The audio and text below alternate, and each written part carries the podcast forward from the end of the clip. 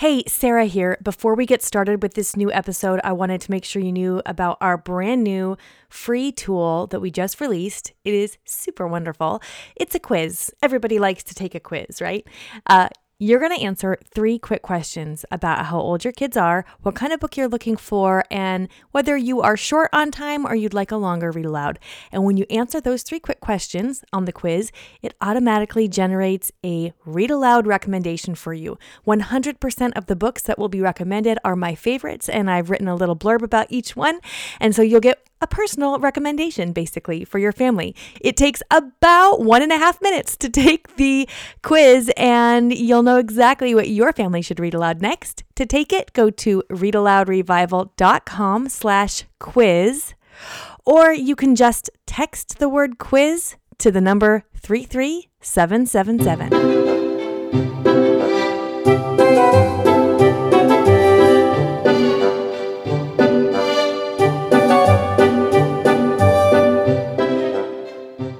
Listening to the Read Aloud Revival Podcast.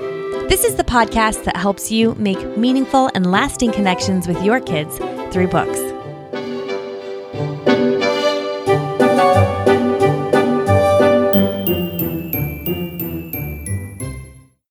Hello, hello, Sarah Mackenzie here. Happy to have you with us for episode 147 of the podcast.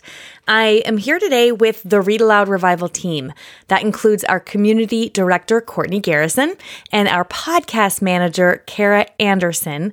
And we are here today to talk about math. Now, don't shut off the podcast. I know you want to. On the Read Aloud Revival, we're going to talk about math. Yes, we are. We're going to do it in the best way we know how. We're going to talk about stories to share with our kids that are mathematically related. Stories that deepen our kids' appreciation for math, or maybe even deepen our own. And some of us could use some of that. Isn't that right? Uh, that also books that help them understand tricky mathematical concepts and teach math in a really delightful way. We have a whole brand new book list hot off the presses. If you are on the email list, you already got it. If you're not on the email list, you can go grab it. The book list is at readaloudrevival.com slash 147. You can see the whole online list there. You can click through, or you can print off a printable version if you want to check them off as you read them with your kids or take it into the library with you. That again is all at readaloudrevival.com slash 147. Now, Courtney, Kara, and I, we all homeschool our kids. So in today's episode, we talk a lot about integrating these math related read alouds into our homeschools. But if you don't homeschool, this episode is just as relevant for you. You can interweave these wonderful read aloud stories into your bedtime reading or before school day reading or your weekend reading or whenever you do your reading aloud at your house. They're short commitments because most of them are picture books and they're just a way to help your child fall more in love with math. So if you're not a homeschooler, don't let the fact that we keep bringing up our homeschool schedules or homeschool math curriculum, don't let that get in your way. This is applicable to anybody who loves kids who need to learn math. Speaking of homeschooling, I want to make sure that you know I will be at all seven great homeschool conventions all over the US this year in 2020. It all starts in March with the convention that's happening in Fort Worth, Texas. There's also a March convention in Greenville, South Carolina, and one in St. Charles, Missouri. Then in April, I'll be in Cincinnati, Ohio. In June, I'll be in Ontario, California, and Jacksonville, Florida. And then at the end of July, beginning of August, I'll be in Rochester, New York. Great homeschool conventions are a fantastic way for you to get equipped and inspired to teach your kids at home and have another great homeschooling year. It's my favorite conference to speak at. I'm at all seven. You can find out more and buy your tickets at greathomeschoolconventions.com. Okay, now before I get into my conversation with Courtney and Kara about math, I want to answer a listener question. This one comes from Christy. Hi, Sarah. This is Christy from Massachusetts. When I'm reading a story with my kids, um, we'll often encounter something that we're unfamiliar with, whether it's a geographical location or cultural reference, time period reference, and I'm not always sure how to deal with it. It seems a little daunting to research beforehand and anticipate all that we might encounter. So, should I just do a Google search in the middle of our reading, or do I just let it go and continue on and maybe address it later? For instance, right now we're reading Cheaper by the Dozen, and my kids couldn't understand why the girls in the story would be embarrassed by their dusters. So, should I stop in the middle, grab my computer, show everyone what this article of clothing would have looked like? Or do I just let it go and assume that they'll assume that it's just something that would have been embarrassing in the time period? So, how far do I take it in my research? What's appropriate? Hey, good question, Christy. And I think a lot of us are in the same boat in that we don't have time to pre read, so we don't really know the geological or cultural references that are going to come up in that day's chapter. So there's a couple of things. Ideally, we wouldn't interrupt the flow of our read aloud to pull ourselves out of the magic, but honestly, a lot of things are less than ideal when we're reading aloud at home with our kids. So we can say, ideally, it would be best not to interrupt your read aloud, but practically speaking, I do it all the time. I do it every time the toddler needs to go potty and I have to stop, or the phone rings, or, you know, the UPS truck needs me to sign for something, then I have to interrupt my read aloud. So, in the same way, if something comes up in this story and we don't know what it is, or the, my kids don't, might not know what it is, or sometimes I don't know what it is, I will stop and give them a very quick description of, do you know where this country is? It's and kind of give them an example, maybe point to it on a map if I have one handy. If you don't know, I don't see any problem with grabbing your phone and doing a really quick Google search and finding it out together. That could actually be a really good practice. Uh, for helping your kids see that readers stop and do a little bit of digging sometimes when they're you know, unsure about something. Not every time, but sometimes. Uh, you know, a lot of times we say kids skip over words they don't know when they're reading, but we do that all the time as adults too, right? Um, and so it, it's a good modeling for them to see us digging in to find out what that means. So I think there's not a really a right or wrong answer here. I don't know if there's an appropriate or inappropriate way to do this. Um, ideally speaking, if you flipped through the chapter ahead of time, just like grazing your eyes over the words to see if there's something that's going to come up they might need to know about, that would work if you really don't want to interrupt your read aloud time. But for the most part, I think it's okay for our read aloud times not to be perfectly ideal, and it's okay to interrupt them and explain things to help kids really understand what's happening, especially in your case, the example that you gave. Uh, you know, something will be lost from that scene if they don't understand why it's so funny. And so, taking just a second to explain what you know painting the picture for them in their mind which they would probably be able to see if there were pictures to go along with it right? So we're just taking a moment to illustrate for them which i don't really think pulls them out of the story so much as just deepens their appreciation for what's happening because they don't feel lost. So i hope that helps a little bit. Again there's no right or wrong way to do this. You can do it in whatever way feels comfortable to you. Uh, you know jotting down a word to look up afterwards or stopping midstream to Google it on your phone or give a quick explanation. I think there's not a right or wrong answer. You shouldn't feel guilty, though, about needing to pull your kids out of the story for just a minute to explain something and then dive back in. They'll willingly come back in with you, I bet. kind of the way of stories, right? As soon as we start reading, everybody gets sucked back in.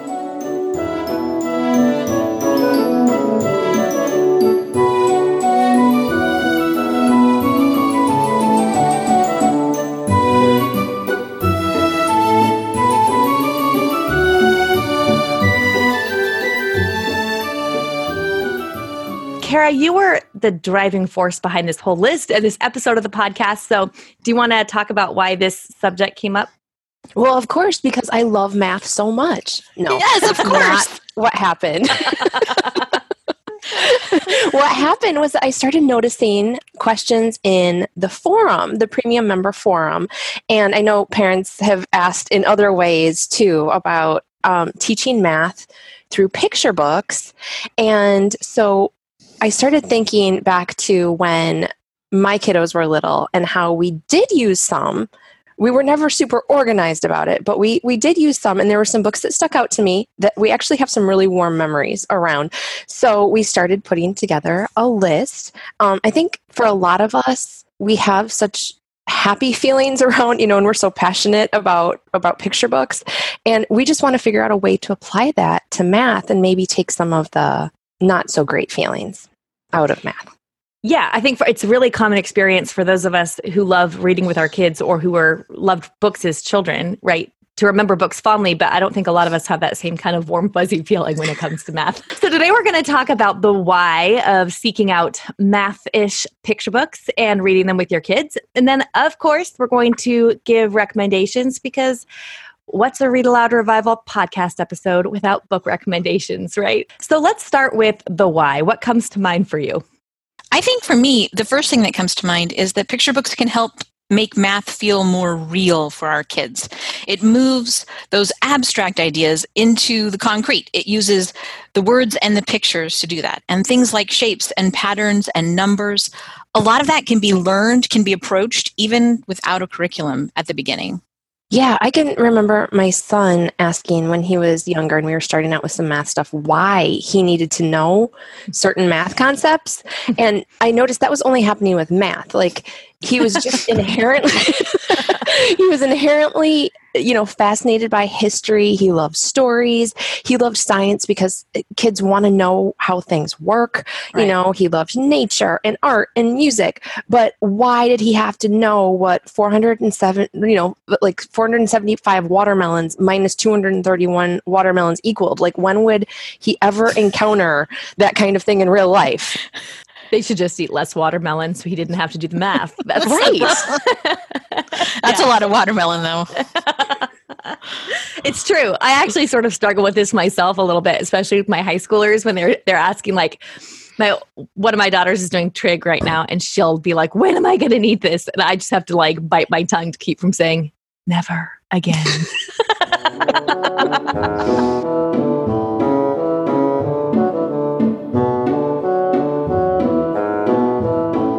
When we're reading at home with our kids, I think it's easier for us to make math a little bit cozy and warm when we do it through picture books. Um, I think that's pretty different than most of our classroom math experience, or at least my own classroom math experience was math curriculum alone, I think, can take a lot of the life out of math, which makes it feel maybe more arduous or repetitive or a slog than it needs to.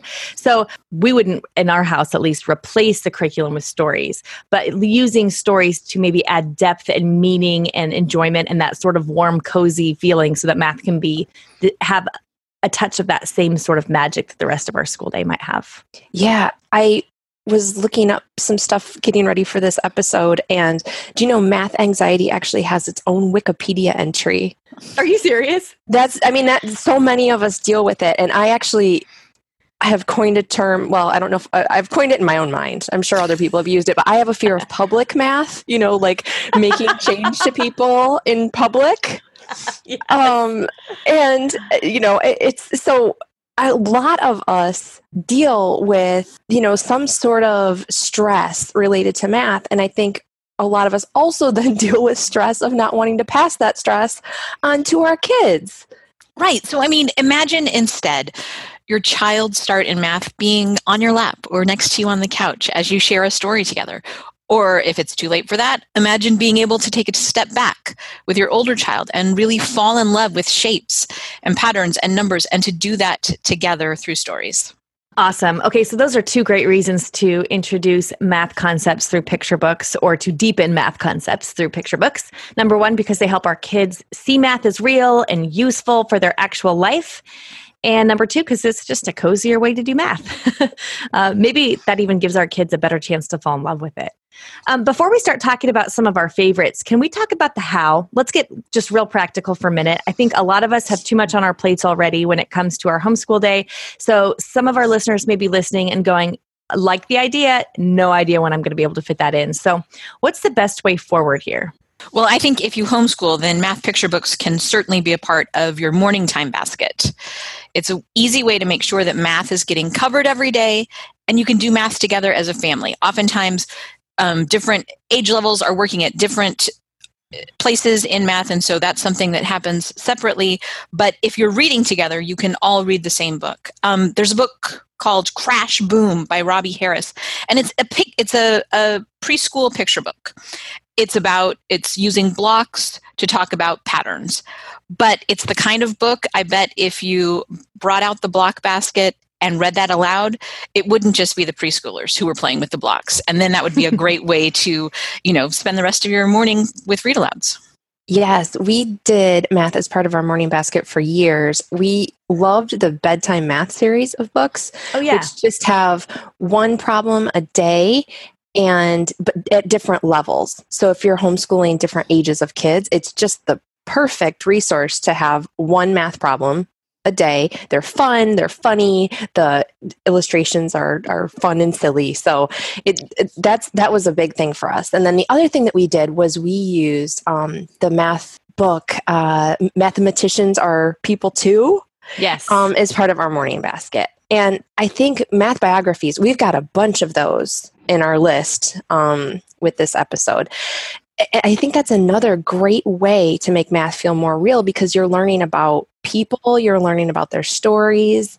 Um, what immediately comes to mind for me is the book Hidden Figures, the picture book Hidden Figures. And what I love about that book so much is that it shows people who persevered at math and you know despite a lot of odds against them and then ultimately they ended up working for NASA. I mean, how cool is that, you know? Yeah. So I think it shows kids that there's value in math. If, you know, like we talked about, you have one of those kids, it's like, why do I need this? When am I ever going to use this? Well, when you work at NASA, okay?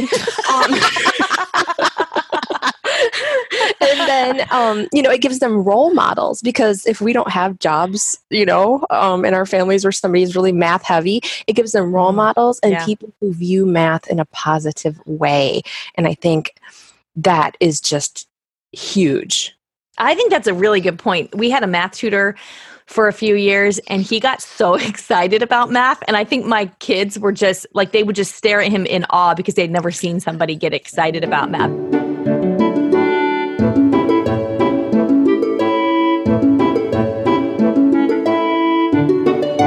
you know, when you were talking about um, mathematicians are people too, Kara, I used that book, I remember, with my oldest daughter who was really into history and historical fiction, anything historical at all, you know, whether it was a biography or it was um, a historical fiction novel or something. That book really captured her ima- imagination because she needs a person, she needs a character to fall in love with. And that book puts the character at the front of the story. And then they, and then the math kind of hangs on that. It does, it's, yeah, that one's a really good read aloud. Yeah, yeah. And what you said, Courtney, about putting it in your morning time basket. And for any of our listeners who are saying, wait, what is a morning time basket? Back up to that. Um, you can go find out more about a morning time basket at pambarnhill.com because Pam Barnhill talks a lot about morning time. It's basically just when your whole family gets together in the morning, in the afternoon, anytime it works for you. That she just calls it morning basket. Just like bedtime math can be used at any time, right? Um, but it's basically when your whole family is just reading and listening or doing some learning together. So read alouds fit really well here, of course, because if you're reading aloud to your kids all at the same time. Um, but a picture book is, we've talked about this before on the show with reading picture books with older kids. They're a very sh- small commitment. It's not like you're starting a novel. You're just reading this book that's going to take five minutes, seven minutes, eight minutes. And so it's an easy way to sneak in a story and math at the same time. Um, and a couple of the books we're going to talk about today, they're really good stories without the math or with them you know like it's not you're not just reading it for the math it's a good story on its own. And i think that for kids who are used to listening to really good stories that just that's an invitation for them. So well actually i think we've been kind of patient long enough so let's talk about some of those favorites. Now just as a reminder the full list of uh, these books we're recommending are at readaloudrevival.com. And you'll see an online clickable list there as well as a printable list. So if you wanted to print it out and bring it with you to the library and um, or a bookshop or just be able to, there's little check boxes next to those. So if you want to check them off as you go through the year and you read some of them, that's kind of fun. So out of all those books on that list, it's a pretty good, formidable list there. Maybe we should each talk about uh, one or two that we especially love. Does one of you want to start with that? Sure, I can. Um, I want to tell you about a delightful book called Snowman minus Cold equals Puddle. Spring Equations by Laura Purdy Salas. This is I book- love Laura Purdy Salas. I know, I know. And you might know her work like her books, um, Water Can Be or A Leaf Can Be if you know those books, you know that Laura uses musical language, beautiful poems that combine science and poetry and that help us to see the world in new and inventive ways. So each page in this book features an equation. Here are two of my favorites. Okay, this first one is about frog songs in spring. Frogs plus night equals symphony. Oh. And then here's this one sky minus day equals stories. That's about nighttime constellations. So you can see that she's using very familiar words, very familiar concepts, but combining them in really interesting ways. Um, and then after the equation, there are a few sentences that tell a little bit more about each concept. This idea of building poems from equations taking what we do know to figure out what we the unknown yeah. it's just captivating to me. And once you read this with your kids they're going to start making their own equation poems i bet. In fact i'm going to use this book this spring with my middle school co-op. Oh fun. Okay so you're going to use it with older kids. Yeah.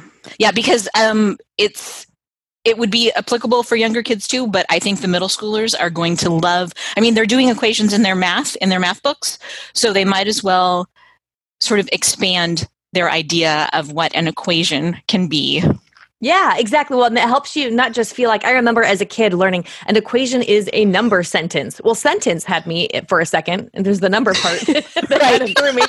So if it wasn't for those dang numbers, I'd be fine with math. Uh, you know, I was just thinking about how fun you could have with this. I mean, I was just sitting here thinking, Sarah minus chocolate equals sad. Like you can have a lot of fun with this with your kids throughout exactly. the day. Exactly. Yeah. You plus taking the garbage out equals happy mama. equals chocolate. Yeah. yeah. I told my kids about this book as we were walking to the library to pick it up from on the hold shelf. And I, I told them the title of it, Snowman minus cold equals puddle and that just i mean immediately even without reading even without knowing any more than just that first equation they we started riffing on each other's just like we just did you know changing them up and yeah, yeah oh fun. fun that's yeah that's great i want to tell you about um one that I hadn't heard before, but Kara put it on her list, so I went to the library and got it, and it's called Lemonade in Winter. Oh, it's so good! yes, and this is the one that I was thinking. Um, this is a great this needs to probably go on our january book list actually because it's just a great w- wintry book. Um and i think that's a double win basically. Like if this book can stand alone on its own you know without even it just doesn't even matter that it has math in here but there's so much money counting in here for these kids who decide they're going to have a lemonade stand in the winter. And of course their parents are like, "This is a terrible idea. Lemonade is cold," and and you see these hilarious pictures of them out in a snow blizzard with their big old mufflers like around their heads, selling their lemonade. But of course, who can? Like, could you walk by a child selling lemonade in a snowstorm and not buy a cup? and neither could their neighbors. So and it's got like a refrain lemon lemon lime lemon limeade lemon lemon lime lemon lemonade all that it will cost you 50 cents a cup all that it will cost you 50 cents a cup and this happens a few different times in the story so that my kids were chanting it around the house as they were uh, after we had li- after we had read it. So, Lemonade in Winter. This one is a book about two kids counting money, and it's by Emily Jenkins and illustrated by G. Brian Karras. And he is um, if that name sounds familiar, it's because he also illustrated Candace Fleming's Muncha Muncha Muncha books. And so his illustrations always have a little humorous touch. They're funny. Like I said, I was kind of giggling when I was looking at them because the kids are so cute when they're standing out. There's a little bit of a Charlie Brown look to them. Um, we read that book when my oldest two were little, but I don't know that we've had it recently from the library. So I'm going to have to put it on hold because our youngest is a little bit obsessed with money. So this might be a fun way to talk about that.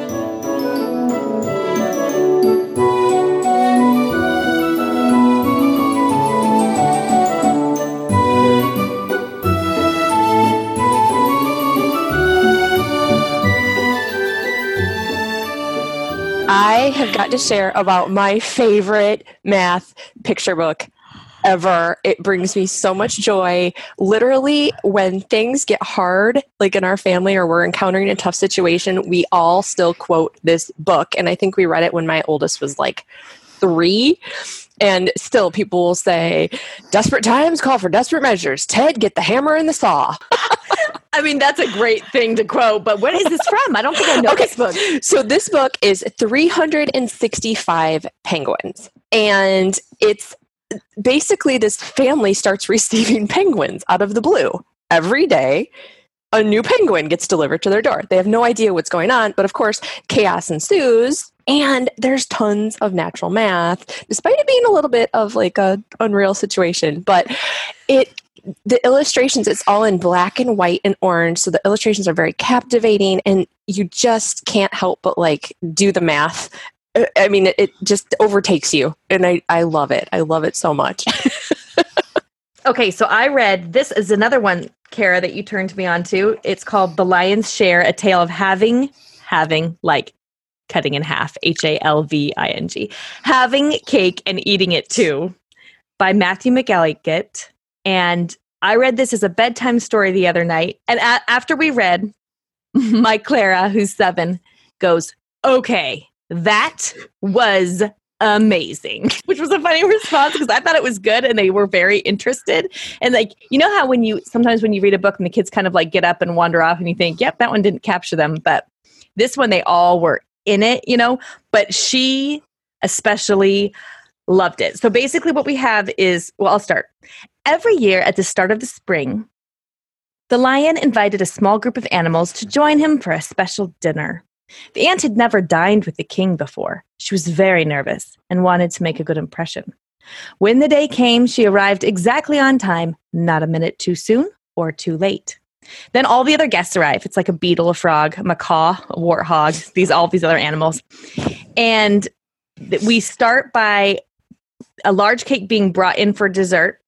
And the elephant starts by looking at it and saying, I could eat this whole thing in one bite, but that would seem too greedy. So the elephant cuts the cake in half and eats half of it and passes the other half on to everybody else. And then the hippo sees it next and, and so she takes half of that. And so then we, it's fractions basically. And so we get all the way down, but then it, halfway through the book it changes to multiplication because they all have to repay the king by um, making cakes and each one decides they're going to make double how much the one did before. And so you learn really quickly that doubling something one to two doesn't seem like big, that big of a jump but you know doubling something from 120 to 240 well that's a lot of cakes. So anyway it's very fun. It definitely captivated my kids. And clara says that was amazing. If that's not an endorsement, I don't know what is. that one sounds really good. I haven't heard of that one. And I've got somebody who's doing fractions at my house, so I think it might be a really fun addition. And these books can be just that a fun addition. If you've already got a math curriculum you absolutely love, it doesn't have to replace it by any means, but it's a way to bring some fun and some coziness and um, togetherness to math and math is a subject that uh, sometimes we can butt heads over a little bit, you know, and so if there's a way that we can make it like if I mean, I can't imagine my kids you know being able to look back and be like oh yeah i remember counting with 365 penguins or i remember i just i hope it's a different experience you know than than the one that a lot of us remember. Yeah yeah. Yeah. True. At our house, I've noticed that we can share the stories together, but then the pile of math books gets returned to again and again. And a mm. kid is off in a corner by themselves, kind of working through, seeing how that multiplication actually does work with the bigger numbers or things like that. And so they're like quietly working on things that we've approached first in the stories. Well, that's just a sampling because the whole list is online at readaloudrevival.com. If you're on the email list, you already got that list emailed to you. And if you're not on the email list, well, you should fix that. Go to readaloudrevival.com, grab the printable version of this book list to get on it, and then you'll always get our book list when they're hot off the presses. So, Courtney, Kara, thank you so much for coming on the show. It is always fun to chat. Now it's time for Let the Kids Speak. I love this part of the podcast because kids share the books that they've been loving lately. My name is Casper. I'm from Ireland. I'm 10 years old. You're three years old. I'm three years old. And what's your favorite book? Wow. By? By Jem Acumen. And why is it your favorite story? Because it has nice pictures. Mine, hi, my name is Wyatt, and I'm five years old. And my favorite book is, and I was born in Hawaii, my favorite book is Ninjago. Hi, my name is Jack. I'm I'm eight years old. I'm from Texas, and my favorite book is the Magic Tree House series. Hello, my name is Noah. I'm 10 years old and I live in Barry's Bay, Ontario. My favorite series is the, is Redwall. I like it because I find it exciting. My name is Kinsler Scout. I live in Graham, Texas. I'm six years old, and my favorite book is Frog and Toad books Why? because they are full of amazing adventures. What's your name? My name is Delilah Scout, and I'm four years old, and I live in Crown, Texas, and my favorite book is The Hungry Caterpillar Why do you like the very hungry caterpillar? because he turned into a butterfly. What's your name? Elephant Scout, Ellison, how old are you? two and a half, What's your favorite book? and the Hella Hungry Caterpillar Why do you like the very hungry caterpillar? because it turned into a uh, butterfly. What's your name? Bird, Okay, Bird, how old are you? five, Okay, and where do you live? in Oklahoma. And what's your favorite book? The Little Dog. and why is that your favorite book? It's because they hug the bug and it didn't hop away. That's awesome. Hi, so what is your name? Swing Swaley. And how old are you, Swaley? Um, hi. Three. Three. All right. And where do you live, Swaley? At Oklahoma, Yeah. And what's your favorite book? Uh, Fancy Nancy, Why is Fancy Nancy your favorite book? because I love her. I'm Rishi. I'm really old. Three years old. I love California. You live in California. My favorite book is Book is No Picture. A baby little book. I like it because my mommy says in front of kids. It does make me say Read it. Hi, my name is Emma, and I'm 10 years old. I live in California. My favorite book series is The Magic Tree House. My favorite part about it is when Jack and Annie go on all the wild adventures. I love that we could hear so many babies in the background in today's messages. Love all that beautiful family life. Thanks so much for calling in with your messages, kids. Hey, if you are not getting emails from us at Read Aloud Revival, you're missing out on some of our very best book lists and free resources.